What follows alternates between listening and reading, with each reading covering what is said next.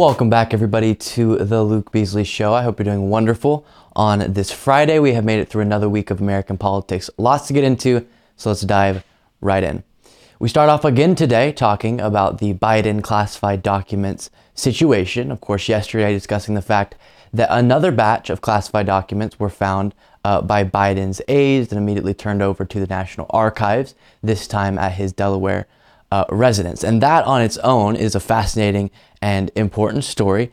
We discussed yesterday the fact, and I will continue to repeat this, that even though absolutely the Biden situation is less severe, doesn't have the obstruction that Trump has in his document situation, that's the comparison, of course, that is being uh, made, it doesn't mean it's not still important and still interesting to talk about. And if accountability is necessary, if there was wrongdoing, um, all of that should be followed through on. Well, another interesting angle, as we've gotten into already a little bit on yesterday's show in regard to this, is the contradictions that are going on within Republican, conservative uh, spaces on this. With Trump, when that news broke and his document situation uh, was in the news, Republicans came out to defend him, saying it was a witch hunt, it was unfair. Now, with Biden, all of a sudden, it's really serious, and they care a lot about classified documents, and it's super um, important to them. And CNN put together a really good compilation, or kind of a little uh, split screen of a couple Republicans and the difference in their tone um, between the two situations, as you'll see here. Classified documents. Here's a reminder.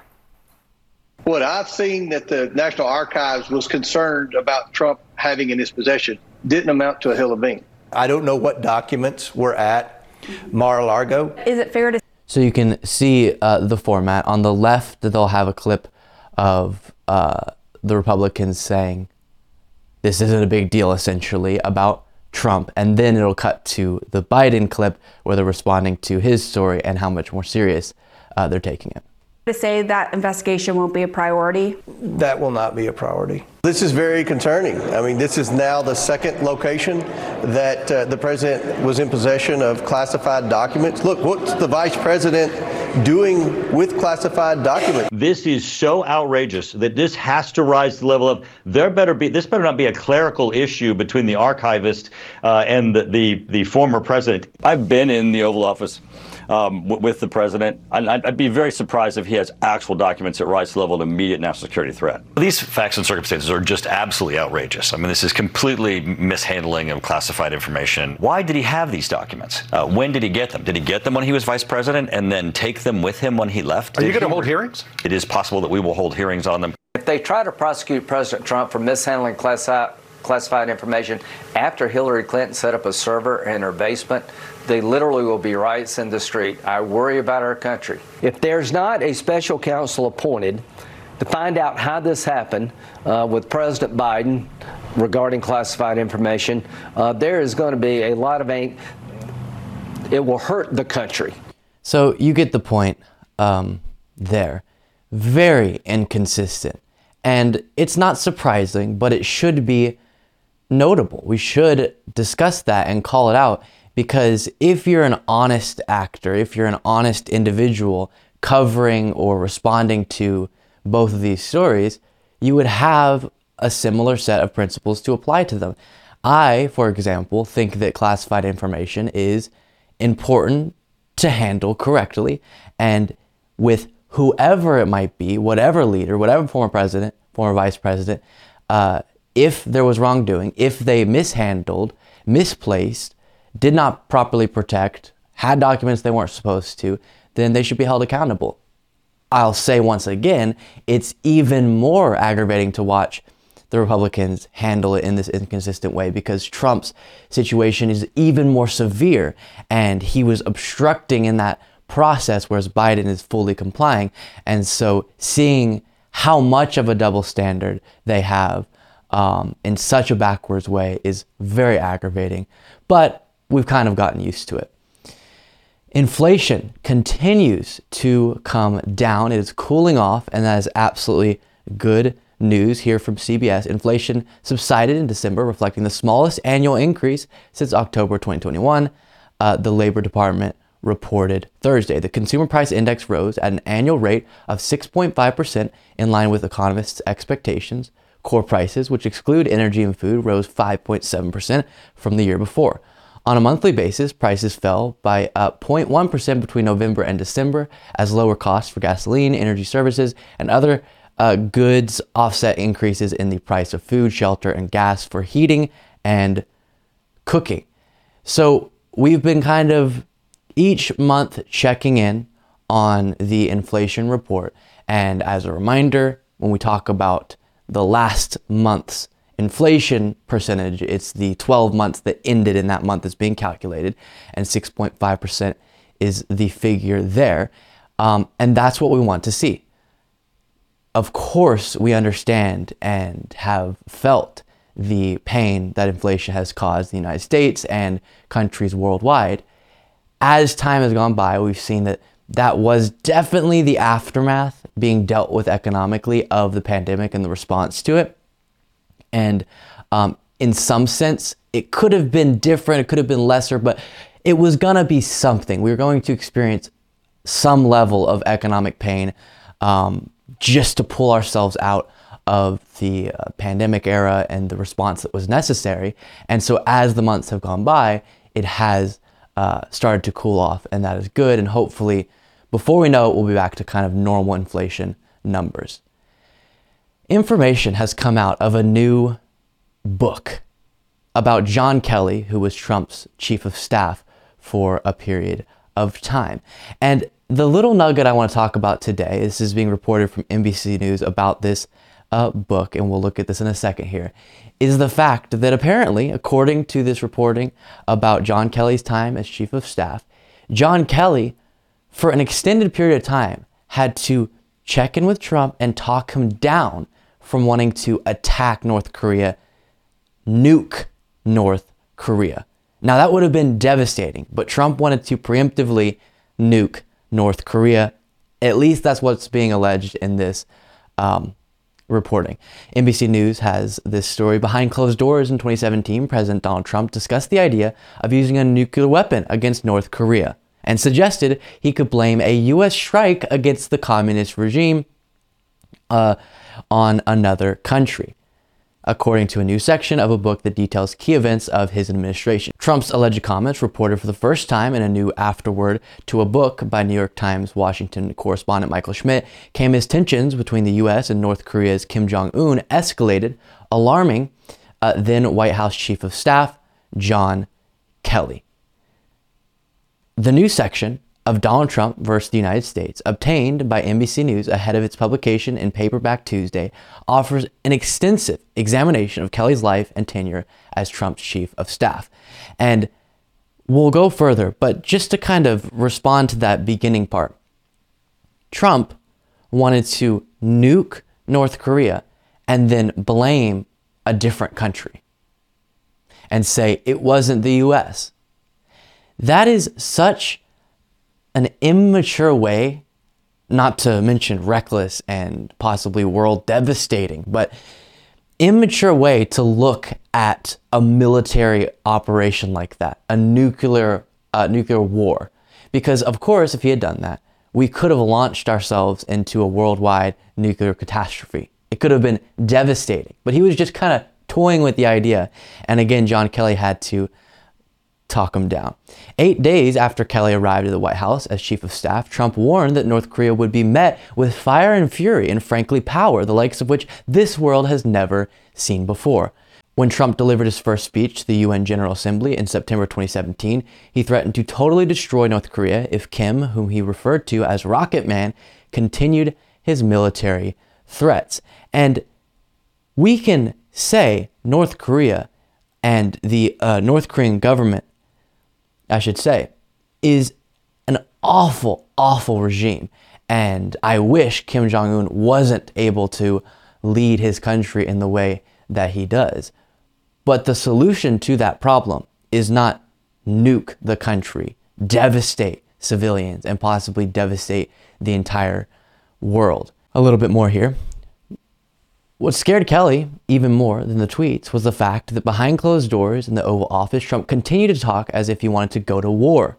He cavalierly discussed the idea of using a nuclear weapon against North Korea, saying that if he took such an action, the administration could blame someone else for it to absolve itself of responsibility. Again, that's not how that works. And then the article goes on to describe how Kelly would explain, we can't do that, uh, sir. That would be horrible, sir. And please, I beg you, let's take a different route. And then outlines here the tweet he sent out in January of 2018, essentially saying he had a bigger, stronger nuclear button than Kim Jong Un. So all of this part of the book and likely the entire book just shows you the low level of critical thinking that was going on in Trump in these important decision making settings behind the scenes. And a little part of me is actually surprised that more horrible things didn't happen um, based on what was going on privately. Now, bad things did for sure, we know that. But things like this just could have been unbelievably disastrous. And it was just someone begging Trump, no, no, no, that's a bad idea that prevented a true um, catastrophe. Let me know what you think. Luke P. Beasley on Twitter. Adam Kinzinger, former Republican congressman, was getting interviewed on a podcast and talked about Kevin McCarthy and why he's not pushing for George Santos to resign. Of course, George Santos getting caught for lying about almost every major aspect of who he is. And Kevin McCarthy is just saying, no, I mean, the people elected uh, George Santos into office. And as I noted yesterday, no, they didn't. They elected someone with the same name. He looked like George Santos. He acts like George Santos. He's in the same body as George Santos. But every detail that he sold to people was false, or a bunch of the big ones. And so the voters weren't able to actually know who they were voting for because they were lied to so much. But Kevin McCarthy is not pushing for him to resign. And so when you start thinking about why that might be, you realize Kevin McCarthy has a tiny, tiny majority. And so he needs just about every member within his caucus to be supportive of him to do anything. So he doesn't want to lose George Santos. And he may have gotten some sort of agreement with George Santos that if you supported me for Speaker, then I will uh, support you in this situation. So take a look. Pretty stark terms here from Adam Kinzinger. We have to talk about George Santos for a moment. I'm just reading a, a tweet here from Scott Wong. Uh, Speaker McCarthy says, Well, a lot of folks here in Congress have fabricated part of their resume, and Santos will have to build the trust of voters. And he says that Santos will get some committee assignments, not the top ones. Oh, God. Of course, he's a freshman. I mean, why would he? But Mike Kevin being Mike Kevin when it comes to George Santos. They're not going to do anything about him, are they? Really? No, Kevin's a piece of shit. And let's just be honest about this because he will say whatever he needs to say to stay in power. I'm not even saying that gratuitously to be mean to him. It's just a fact. Look at him taking Swalwell and Schiff off of committees, okay, and Ilhan Omar. He's saying, well, that's because you guys took Marjorie Taylor Greene and Gosar. And keep in mind, both of those were bipartisan votes, okay? We did it because Marjorie Taylor Greene, Jewish space lasers, you know, school shootings never happened, among other things. Paul Gosar, because he attended a white supremacy conference. It's a little different. And that was, you know, a couple years after Kevin McCarthy threw Steve King off of committees for doing even less than what Paul Gosar did. So, no, on the Santos things, it's different. Yeah, tons of people can exaggerate, you know, parts of their resume. It's different than making up a whole new life. And it's different too than going from being worth 50,000 to what 20 million dollars in a year and trying to figure out how that happened. But Kevin needs his vote. If this was a and they're specifically talking about the issue of committees and how George Santos will be treated like every other member when again one of the most dishonest people we've seen in a very long time. And the line that keeps being used from defenders of George Santos is he just embellished his resume. Lots of people embellish their resume. But as Adam Kinzinger said there, no, he just lied. He just made up a whole story about who he was, fabricated his whole existence for the purpose of this election. This is not the example I've used in the past is I worked eight years somewhere, but on my resume I said a decade. Okay, I embellished that a decade sounded nicer. This is creating an entire character who is not uh, yourself. And Kevin McCarthy is just treating him like every other member of his caucus, going to be putting him on committees, definitely not pushing for him to resign. And it shows you, as was being discussed there, Kevin McCarthy cares about his own power more than anything else. And so, because George Santos is supportive of Kevin McCarthy, will vote in line with Kevin McCarthy, did vote for him as Speaker, Kevin McCarthy is going to now have George Santos's back. And that is so wild and seems to go against what would be a normal uh, person's set of principles. Doesn't seem that hard um, of a decision to make with someone like George Santos to stand against him. You can find me on Instagram, Luke Beasley Official. Donald Trump was doing an interview with Mark Levin, and he addressed his special counsel, uh, Jack Smith, who is looking into the Mar-a-Lago documents investigation and other investigations. And he called Jack Smith a terrorist, a terrorist for following a lawful investigatory process to make sure uh, the facts come out and uncover if there indeed was criminality, violations of the law with Trump's document uh, situation. Trump calls him a terrorist in this clip. Truly, truly unhinged. This prosecutor should resign. He's got a conflict. My prosecutor. This Jack his name Smith. Is Jack Smith. I wonder what his name was before Smith. I don't know. Maybe it was Smith, but it seems like such a nice name, Jack Smith. Uh, he is a terrorist. He is a Trump hater. His best friends are Weissman and all of these characters. Yeah. Uh, Lisa Monaco at the Justice Department, one of the top officials. Deputy Attorney Uh, General. this is this is a disgraceful situation. He should resign. His wife hates Trump, probably Mm-hmm. even beyond him, and his wife and his wife has a sister who openly hates it, it, it like a level that you can't even believe. And this is the man that's going to give me fair. This So if you remember, Attorney General Merrick Garland appointed Special Counsel Jack Smith to handle Trump's investigations. And Trump is calling that a process and Jack Smith as an individual a terrorist for following that process. Now, we talked about this yesterday, but this again shows you the difference in how what you would kind of call the liberal world versus the uh, conservative, but it's not really conservative, it's just kind of the right wing Trump MAGA world um, is treating these situations because now Biden has a document scandal of his own. And almost every liberal outlet I've looked at goes, listen, this is definitely less severe than the Trump one, but it's still important. If accountability is necessary, it should occur. And if wrongdoing is uncovered, people should be held accountable. 100%, no problem with that. Look into it, investigate it. A special counsel now was uh, appointed to look into Joe Biden's document situation. And generally, people are okay with that, even if they're more aligned um, with Biden on politics. But in the Trump world, the simple fact that because clear wrongdoing was present with his handling of these documents and the obstruction process, him trying to prevent the National Archives from getting the documents, uh, someone's looking into it, as should be done in our legal system, and that warrants him being called a terrorist. It is so dangerous. And we understand the threats that come people's way uh, when Trump says stuff like this and the danger that introduces into the person's life that is completely unnecessary.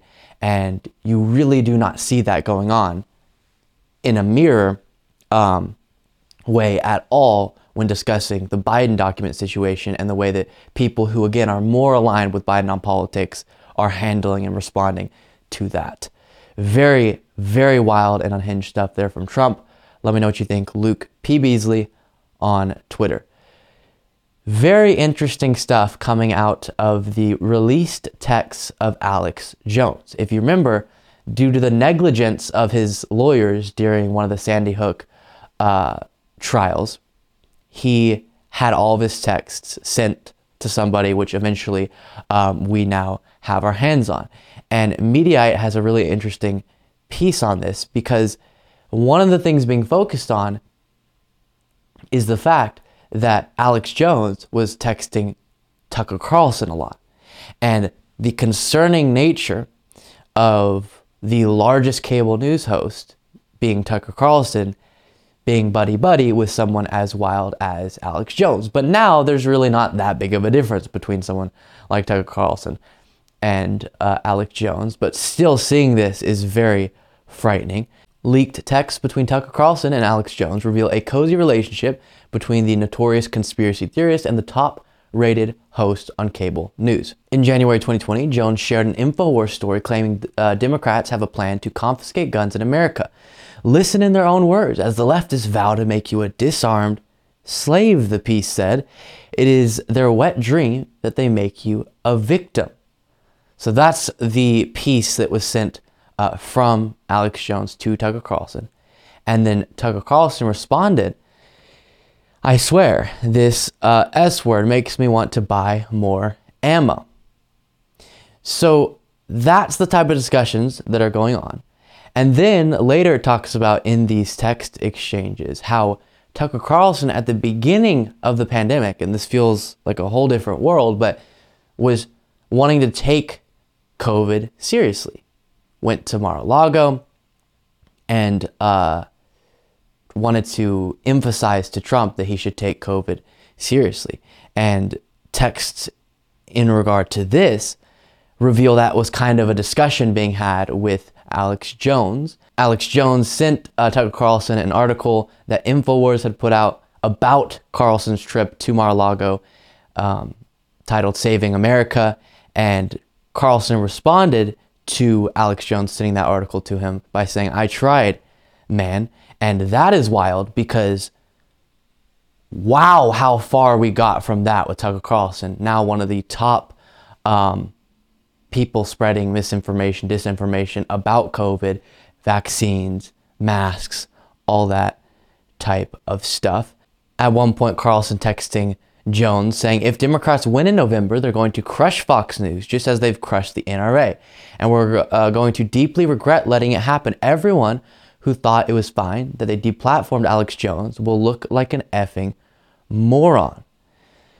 So, Tucker Carlson, the most watched cable news host, is buddy buddy and sharing information back and forth and being influenced by and aligned with Alex Jones, one of the wildest conspiracy theorists. That is so concerning, and it shows you millions of people are getting the worst information beamed into their brain every single night when they tune into Fox News and Tucker Carlson more specifically. And it is very concerning and does not bode well for the state of America. Speaking of Tucker Carlson, he recently did a segment on his show and he brought back up Andrew Cuomo and wanted to apply something he feels like was learned with Andrew Cuomo to Joe Biden and watch. I can't even explain this to you. Just watch the point that he's trying to make. It is really, really wild.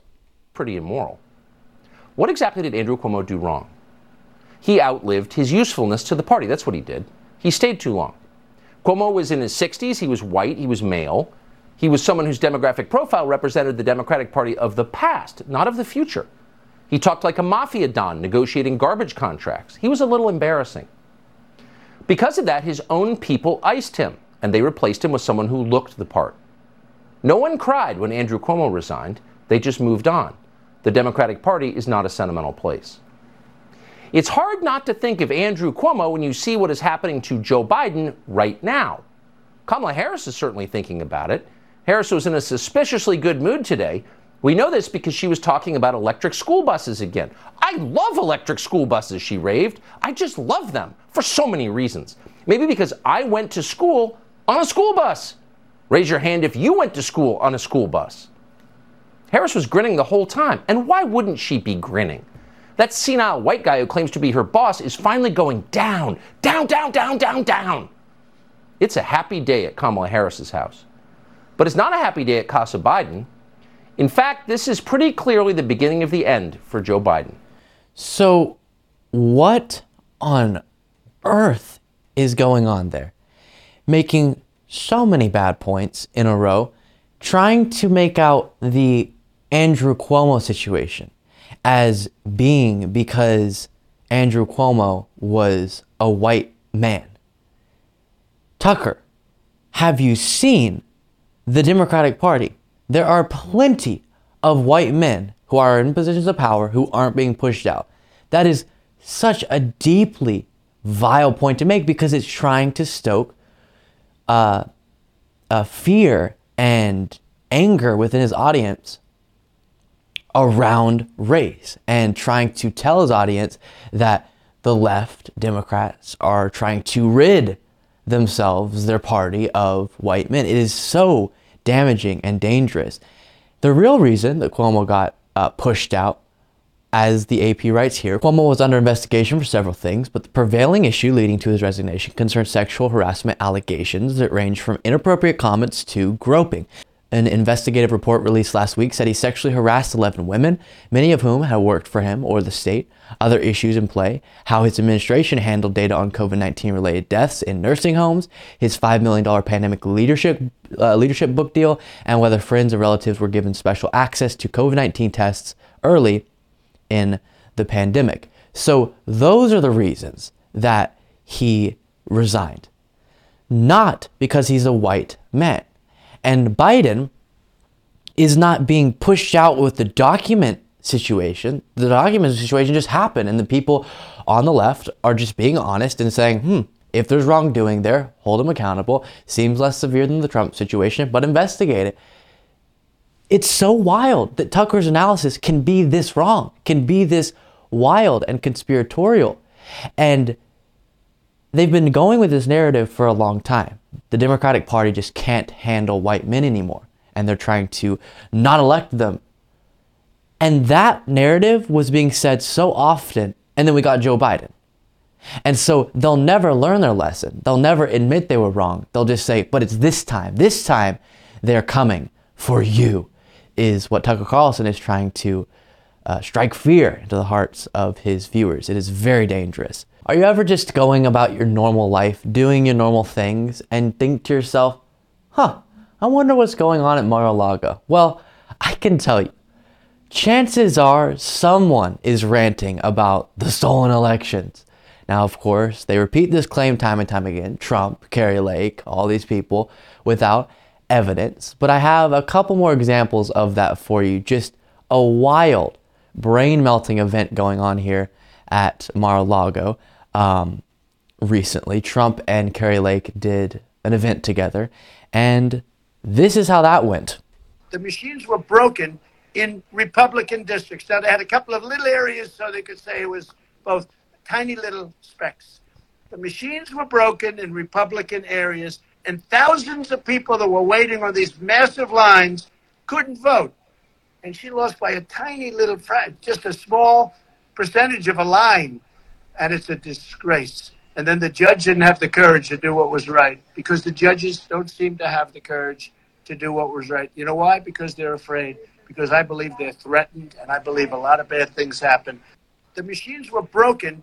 So, alleging without evidence that the reason why time and time again Trump and now Kari Lake lose in court is because the judges are being threatened.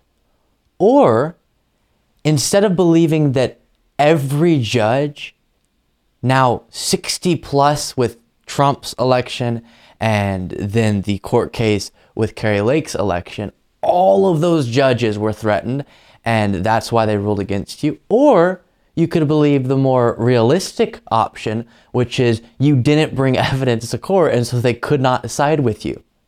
Makes a little bit more uh, sense, doesn't it? And then Kari Lake took the stage and had similar things to share.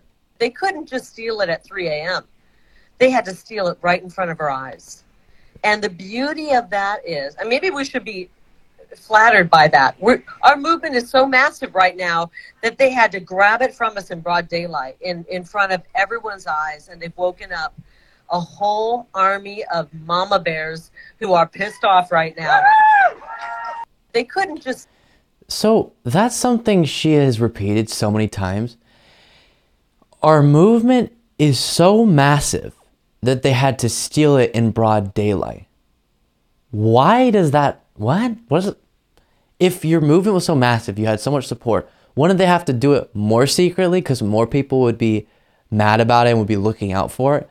But she says they did it in broad daylight. If it was so in broad daylight, as you say, then it should have been really easy for you to acquire and share, provide evidence for the claims you're making.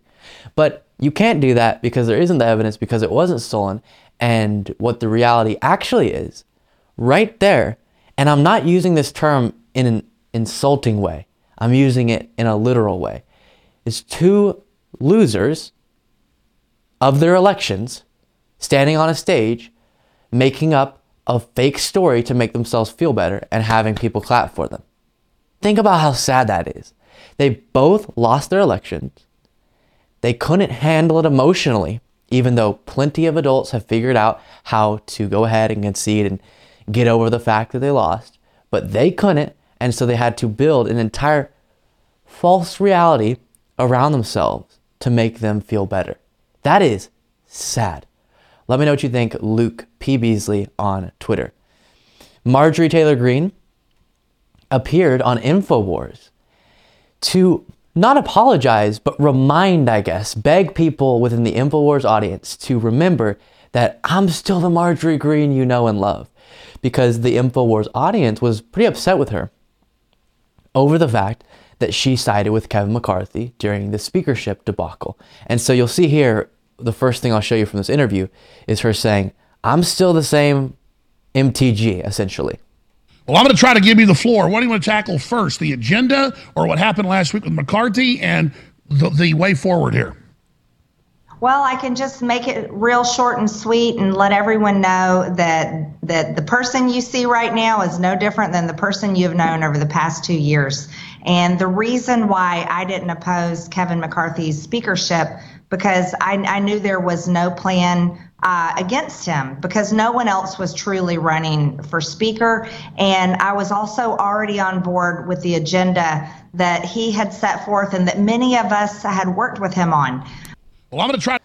So she's kind of having to speak to do uh, to two different audiences, um, because she gets her power, her relevance from the conspiracy, far right uh, block, the Infowars type audience, the hardcore MAGA. That's where she comes from. That is her uh, bread and butter. But she also is wanting to get more power.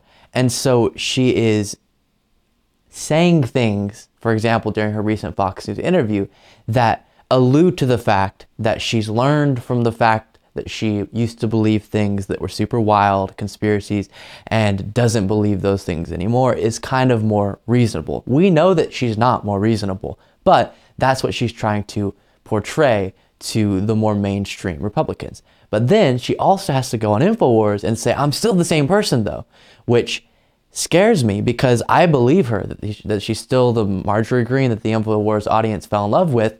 But what that means is the same Marjorie Taylor Greene has all the dangerous views, but is acquiring more power, is becoming more strong and relevant within the Republican Party.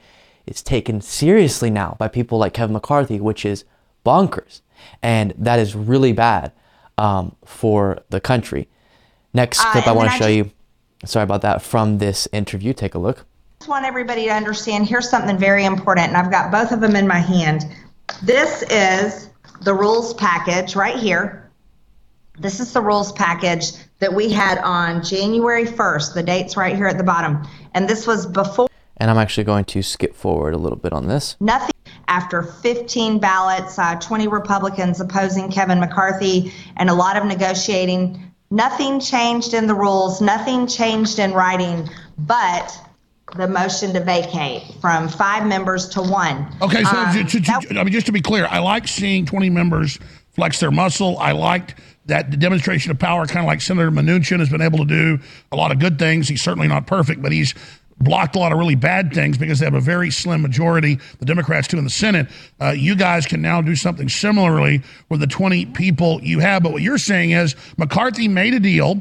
He's been sticking by it the two years you've been with him. He made a new deal, and so you'd already agreed. And so you're saying basically it was smoke and mirrors to act like there was a bunch of bad stuff that hadn't been done. But the truth is, you basically got the very same package that was already agreed to.